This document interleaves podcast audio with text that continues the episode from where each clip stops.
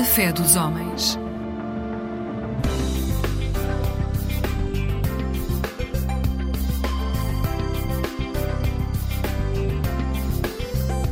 Eclésia Igreja Católica.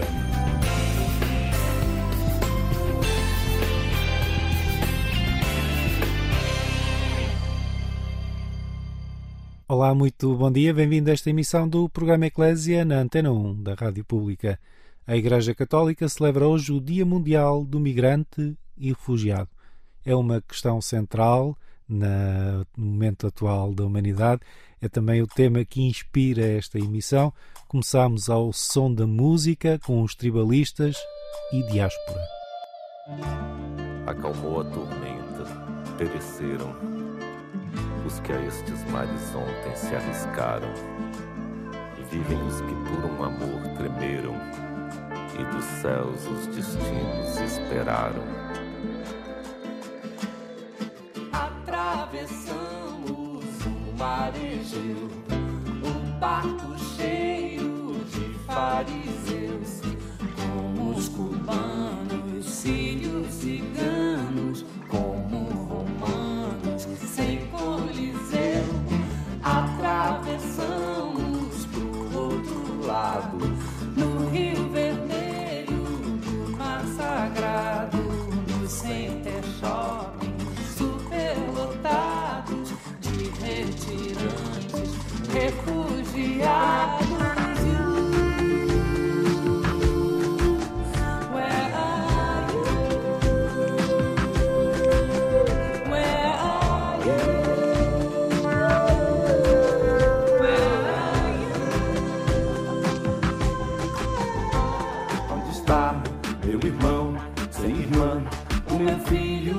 pai, minha mãe sem avó, dando a mão pra ninguém, sem lugar pra ficar. Os meninos sem paz, onde estás, meu Senhor? Onde estás, onde estás? Deus, ó Deus, onde estás que não respondes? Em que mundo, em que estrela tu te escondes, embuçado nos céus? Há dois mil anos te mandei meu grito, que embalde desde então corre o infinito. Onde estás, Senhor Deus? Atravessamos o mar Egeu, um barco cheio de fariseus, como os cubanos, sírios, ciganos, como romanos, sem coliseu. Atravessamos pro outro lado, no Rio Vermelho,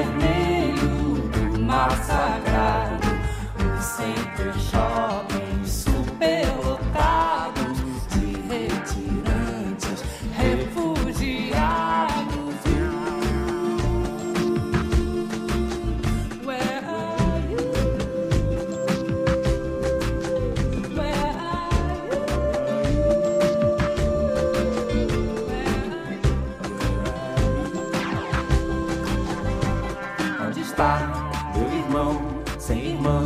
O meu filho sem pai, minha mãe sem avó, dando a mão pra ninguém, sem lugar pra ficar. Os meninos sem paz, onde estás, meu Senhor?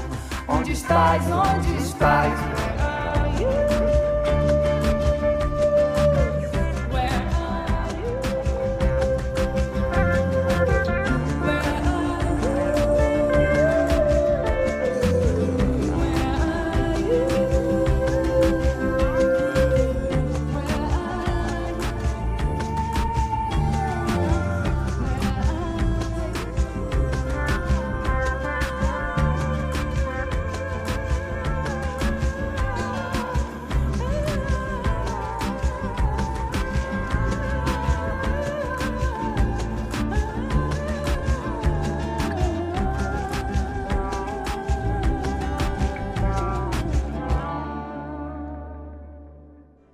Diáspora, uma reflexão em forma de música dos tribalistas da super banda brasileira que tem Marisa Monte, Arnaldo Antunes e Carlinhos Brown a dar o tom para esta emissão de domingo do programa Eclésia da Igreja Católica aqui na Antena 1 da Rádio Pública.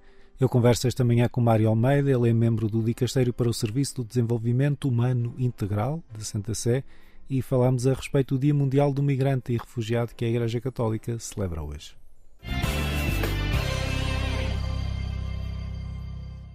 Vou começar por lhe fazer uma pergunta mais pessoal, porque estamos a conversa com Mário Almeida. Quem é Mário Almeida, sobretudo que trabalho é que faz junto à Santa Sé? Que missão é que assume? Sim, hum, pronto, eu comecei a trabalhar para a Santa Sé, até inicialmente foi no antigo Pontifício Conselho para a Justiça e Paz. E, e nessa altura era um, um pouco hum, apoiar na, na produção de alguns documentos eh, do Pontifício Conselho de Justiça e Paz. Seja na, na elaboração de um ou dois documentos, mas, mas sobretudo nas traduções de, de vários Sim. documentos.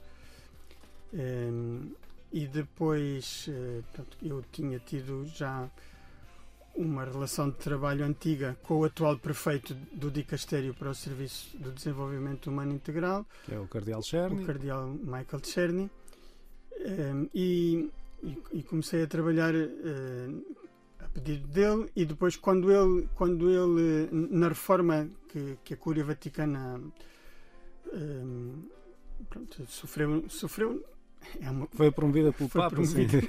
sofreu de um- Parece que é um Dá um castigo, tom é? negativo, É é? verdade. Eh, passou por, por uma reforma que, que talvez muita gente não, não está bem consciente, mas, mas este Papa tem sido muito reformador a nível da estrutura da Cúria e com a criação deste dicastério, que assim, em termos simples seria o Ministério dos Assuntos Sociais do, do É, Vaticano, não é? Excelente, exatamente. um, porque recolhe, recolhe um, uma série de temáticas que estavam espalhadas por, por vários pontifícios conselhos que havia anteriormente, seja o da Justiça e Paz que já nomeei, seja o das migrações, seja o da Pastoral da Saúde e seja uh, um que se chamava Cor Unum, que era, digamos assim, um, um instrumento da caridade, Da caridade, do Papa, do qual dependia também as, a Cari- as Caritas Nacionais e a Rede Internacional da Caritas. Quando, quando o cardeal, na altura ainda padre Michael Czerny, passou eh, do antigo Pontifício Conselho de Justiça e Paz para a secção Migrantes e Refugiados, a um certo momento convidou-me a trabalhar eh, na equipa de coordenação para a África da secção Migrantes e Refugiados. Portanto, durante alguns anos eu estive a trabalhar só com a temática das migrações e eh, 1 de janeiro passado, com eh, uma reorganização interna que houve no Dicastério, a área das migrações deixou de ter a autonomia que tinha e, e agora nós, eu continuo na equipa de coordenação para a África, mas não sigo agora só a área das migrações, mas todas as outras temáticas sociais, portanto, das, além das migrações, são questões de justiça e paz, questões de- da pastoral da saúde, do- trabalho, do desenvolvimento, da ecologia, também Mas é, é um desafio que, de certa forma, acaba tudo por estar ligado e já, Todas essas- e, já sim. lá vamos, não é? Eh, Porque, sim, sim. porque Eh, o, o tema que o Papa Francisco escolheu para este ano, para o Dia Mundial do Migrante e Refugiado, está centrado numa, numa temática que acho que se liga com todas elas, que Sim. é o direito hum, a ficar na própria terra também. Ou seja, o direito a emigrar, mas também o direito a ficar na própria terra. E esse direito nunca será cumprido fielmente se todas essas áreas que me falou, efetivamente, não houver um investimento sério para que as pessoas possam ficar com dignidade. Exato. A própria pandemia, da qual ainda estamos eh, a sair, também nos ensinou eh, isso mesmo, que todas as áreas estão muito interligadas, não é? A pandemia, no início, parecia um, um, problema de saúde pública, mas rapidamente vimos que, que, que, eh, as suas consequências eh, estavam aí em todas as Sim, áreas, sim. não é? E, e a área das migrações é precisamente uma daquelas que toca que é mais interdisciplinar, que toca tudo na sociedade, não é? Como, como acabou de dizer. E, e- e o tema deste ano, mas penso que, que o tema dos últimos anos tem sido sempre assim, é muito claro so- sobre isso, não é? Quer dizer, não, não é apenas um, digamos, um, um problema, digamos assim, transfronteiriço de, de gestão de fluxos eh, internacionais de pessoas ou uma questão apenas de segurança interna, não é? É uma questão que toca os vários aspectos da, da sociedade, não é? Bom dia para si que acompanha esta emissão do programa Eclésia. A Igreja Católica celebra hoje o Dia Mundial do Migrante e Refugiado. É sobre esse tema que converso com Mário Almeida, membro do Dicastério para o Serviço do Desenvolvimento Humano Integral da Santa Sé. Nós vemos agora os recentes desas- desastres naturais em Marrocos e na Líbia. Marrocos, obviamente, é incontrolável, o da Líbia já me parece mais discutível, mas, por exemplo, as, al- as alterações climáticas vão fazer com que este direito a permanecer seja cada vez mais questionado, objetivamente, digo eu. Sim. Sim, sim. sim. Hum, as alterações climáticas, aliás, eh, são uma das causas mais fortes, emergentes mais fortes da- das migrações eh, a nível internacional, não é?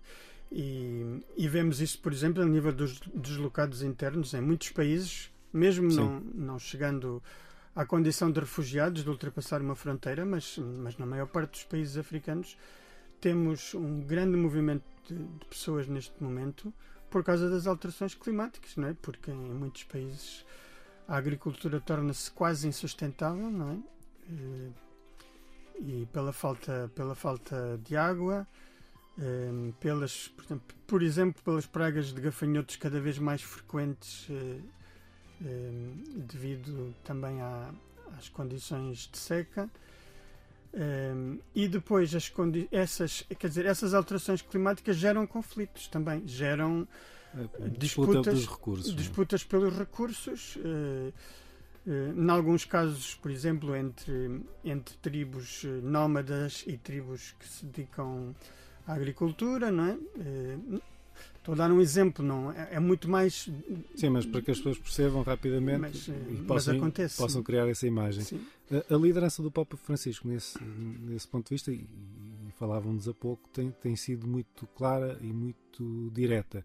Esta ideia de que, por exemplo, o direito a ficar pode parecer algo que, que as pessoas em casa dizem sim, isso é, é normal, mas não é normal para toda a gente. Recordar que, que, é um, que é um trabalho a fazer e que não pode ser apenas um chavão político para impedir que outros venham cá. Que ela ou o que é preciso fazer é investir que as pessoas fiquem na sua terra, mas depois isto não se faz na prática, é o que o Papa está a alertar, não é? Sim. De alguma maneira também é a preocupação do, do Santo Padre de que a, a sua mensagem em favor eh, dos migrantes e refugiados não seja lida uni- una- unilateralmente, como se o Papa estivesse a dizer que, que toda a gente pode migrar quando e como quiser e, e sem, sem ter também em consideração de que muita gente, muita gente não tem nenhum desejo de migrar. Vê-se forçada a isso pelas circunstâncias. Algumas já falámos, Sim, sim. alterações climáticas, outras por conflitos, outras por perseguições, seja políticas, seja religiosas, não é? Nós, na área das migrações, eh, eh, temos muito eh, algumas narrativas bíblicas como, como inspiração para o nosso trabalho, não é? Eh, O povo de Israel, não é? O povo de Israel que vai para o Egito não porque desejava ir, é mas forçado, porque, claro. porque é forçado por uma carestia de, de vários anos na sua terra, não é? E que depois sai do Egito também forçado pelos maus tratamentos que recebia no Egito, não é? E depois a própria família de Nazaré, que também vai de novo para o Egito, não de livre vontade, mas forçada pela perseguição de Herodes, não é? Quer dizer, e, e estas, digamos, estes relatos bíblicos que são muito conhecidos nossos cristãos, não é? Do- os meditamos na, na liturgia todos os anos, aparece, aparecem estas, e mesmo em momentos chaves da, da vida da Igreja, não é? A história do povo de Israel é-nos recordada durante a Quaresma, tempo de conversão, não é? E, e a ida para o Egito é no tempo do Natal, não é? Para que não, para que não, não fiquemos só no, no canto dos anjos e naquela paz celestial do Natal, recordemos logo qual foi o sofrimento que Jesus passou e pelo qual passa grande parte da humanidade, não é? Essas, esses relatos já nos dizem que muitas, que muitas, uma grande parte da população do mundo não quer migrar, queria poder exercer o seu direito a ficar, não é? Mas as condições é que os forçam a ir, não é? E aliás, a, a- expressão, a expressão que usa o Santo Padre, até gostaria de a dizer, com mesmo palavra por palavra, os migrantes fogem por causa da pobreza, do medo, do desespero, não é? Uma grande maioria deles. Depois, claro que também sabemos que há uma percentagem que, que migra porque vai à procura de um emprego melhor, ou, vai, ou é por causa dos estudos, ou para se reunir à sua família. As, as causas e as motivações Sim, são múltiplas. E quem nos é? está a ouvir provavelmente também já passou pelo mesmo, ou tem familiares a passar pelo mesmo. não é? Exatamente,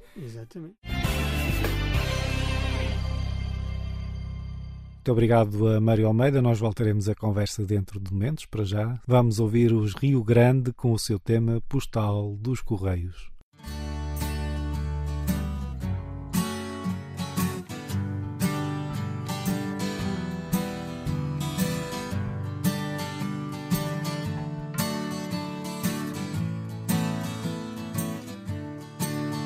Querida mãe, querido pai? Nós andamos do jeito que Deus quer. Entre os dias que passam menos mal, lá vem um que nos dá mais que fazer. Mas falemos de coisas bem melhores. A Laurinda faz vestidos por medida. O rapaz estuda nos computadores. Dizem que é um emprego com saída. Chegou direitinha a encomenda Pelo expresso que parou na piedade. Pão de trigo e linguiça para a merenda Sempre dá para enganar a saudade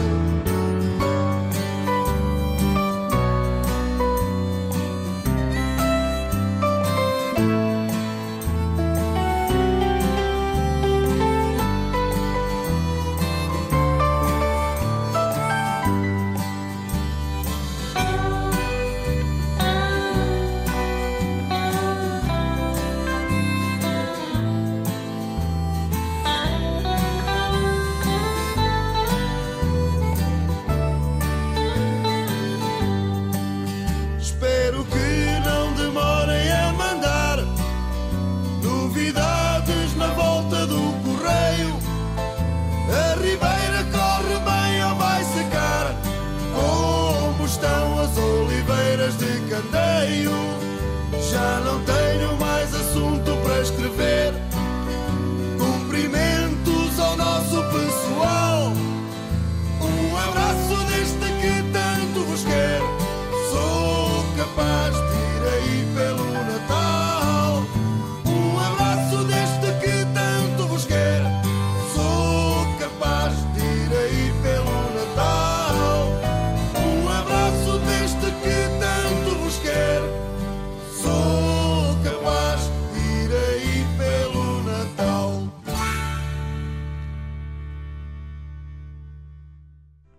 Postal dos Correios, dos Rio Grande, aqui a evocar a dor da distância e da saudade que muitos sentem quando deixam a sua casa.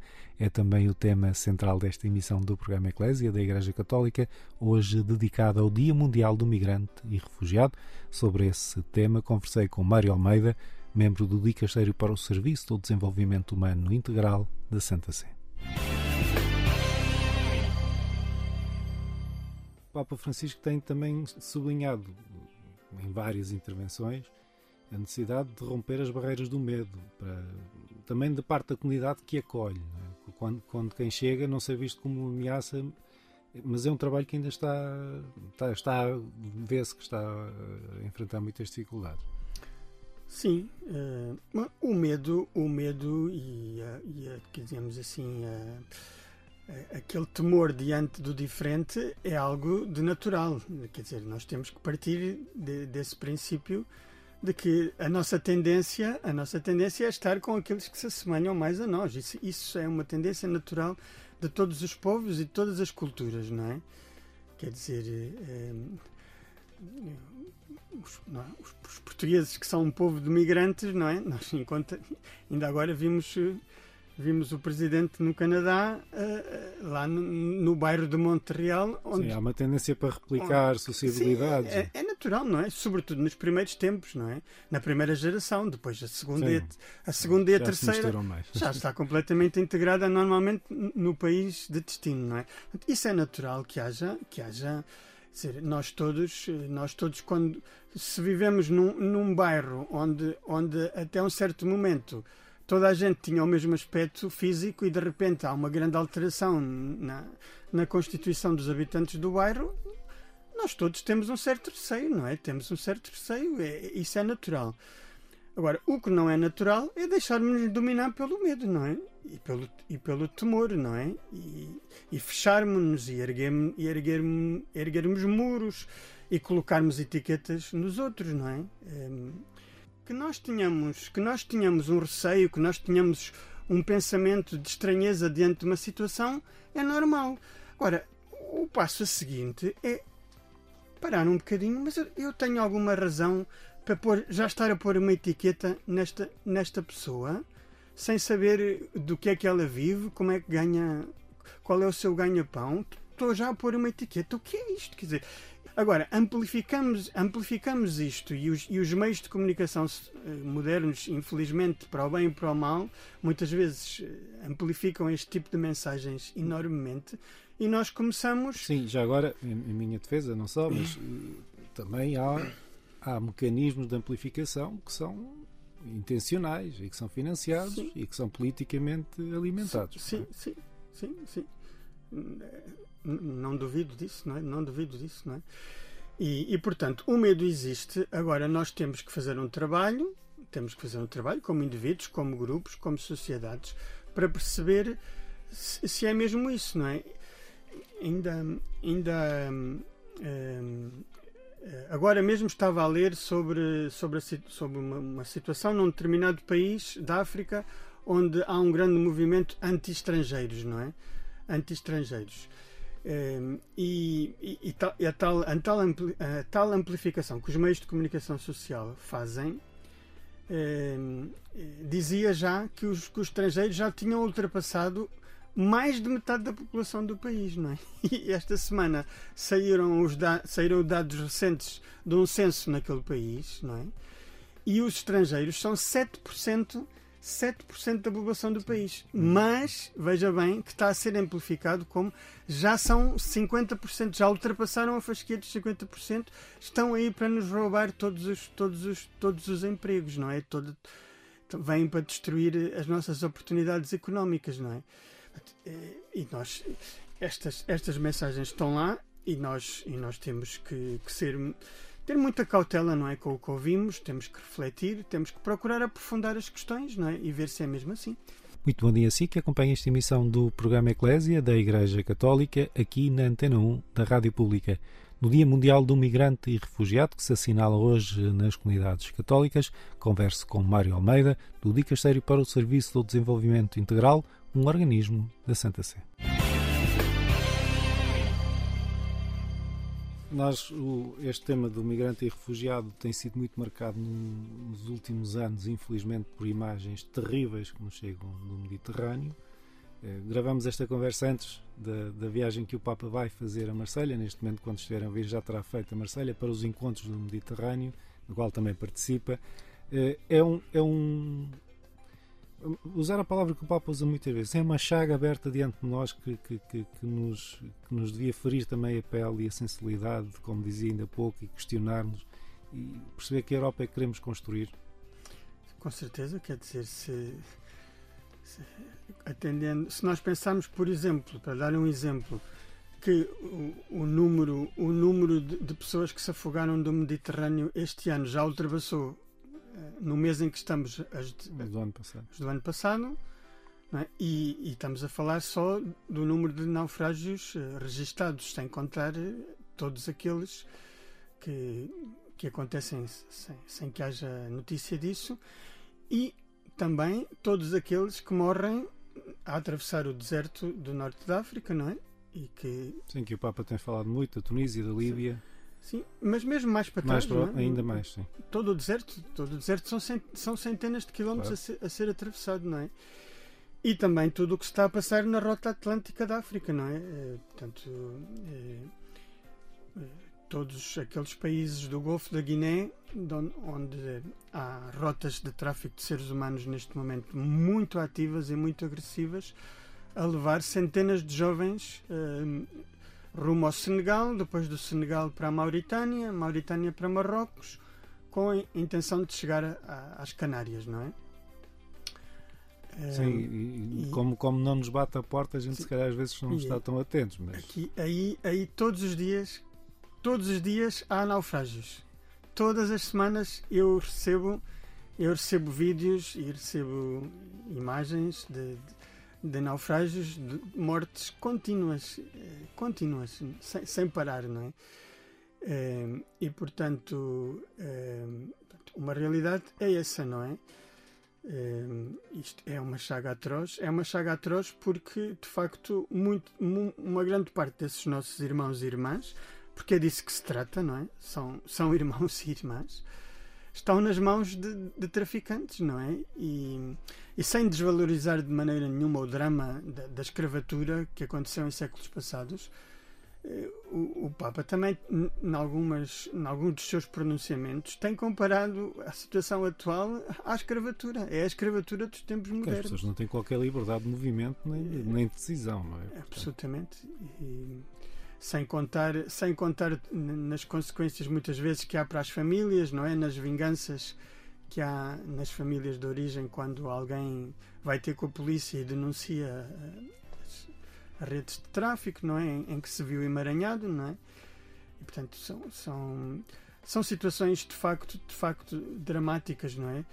E, e sem, sem falar no, no tráfico de crianças, não é? Eh, seja para a prostituição ou para o abuso sexual, seja também para, para, para o comércio de órgãos, não é? O tráfico de mulheres, não é? Sempre que há uma sociedade desestruturada, seja pela guerra, seja pela pobreza extrema, aí estão os traficantes imediatamente a lançar as suas redes, porque é um terreno fértil para que muitas pessoas, sobretudo das camadas mais jovens, sintam o impulso a partir, não é? A partir, ou se não é o impulso, é mesmo a obrigação, não é? Quer Sim. dizer, o serem forçados a, não é?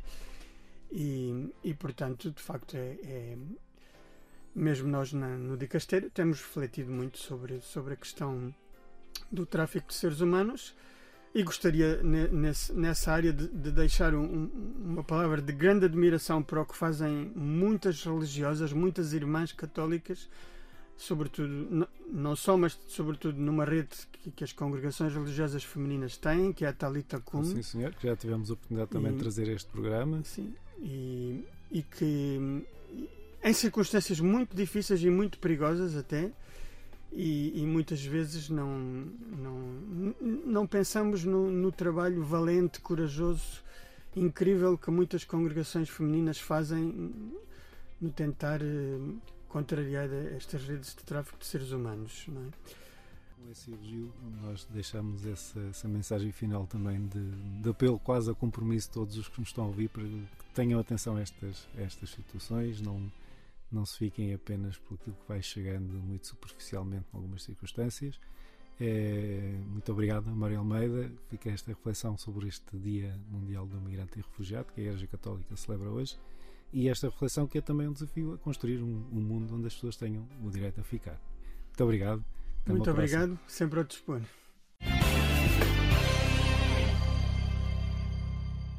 Muito obrigado a Mário Almeida e muito obrigado a si que acompanha esta emissão do programa Eclésia da Igreja Católica aqui na Antena 1 da Rádio Pública. Convido a ficar desse lado para ouvir o Sopro de Vida com o seu tema. Senhor, meu refúgio.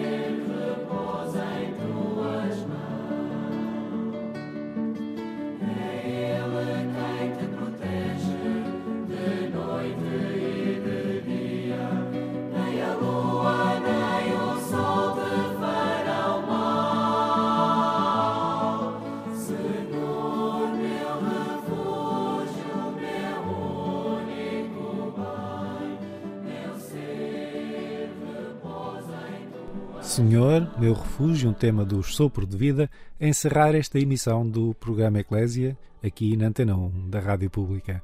Eu sou Otávio Carmo, jornalista. É sempre um gosto estar deste lado. A nossa emissão volta à sua companhia na madrugada de quarta para quinta-feira, pouco depois da meia-noite. Até lá, despeço-me com votos de um santo domingo e uma vida feliz.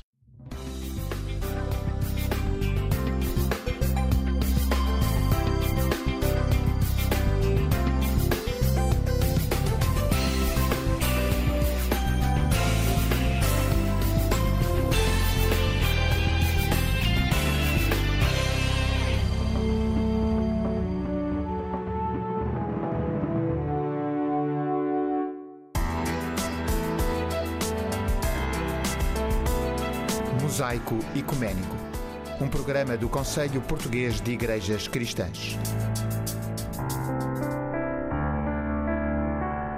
Olá, muito boa noite. Bem-vindo a mais um programa Fé dos Homens da responsabilidade do COPIC. Fique conosco.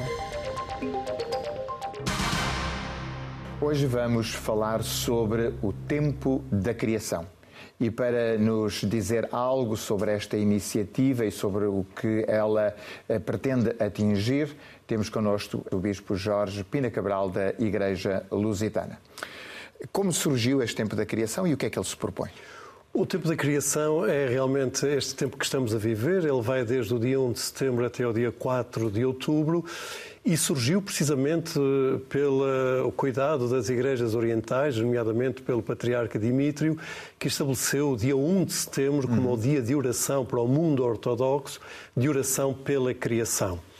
Uh, e depois, graças ao movimento ecuménico, entendeu-se que esse tempo e esse tempo de oração poderia ser estendido até dia 4 de outubro, que é a festa de Francisco de Assis, que é um santo, como todos nós sabemos, ligado também à, à, criação, no seu estilo de vida e também na sua pregação. E por isso hoje está consagrado nas igrejas ecuménicas que de 1 de setembro a 4 de outubro as igrejas dediquem tempo, nomeadamente a sua oração e também a ações práticas, pelo cuidado e pela sustentabilidade da criação.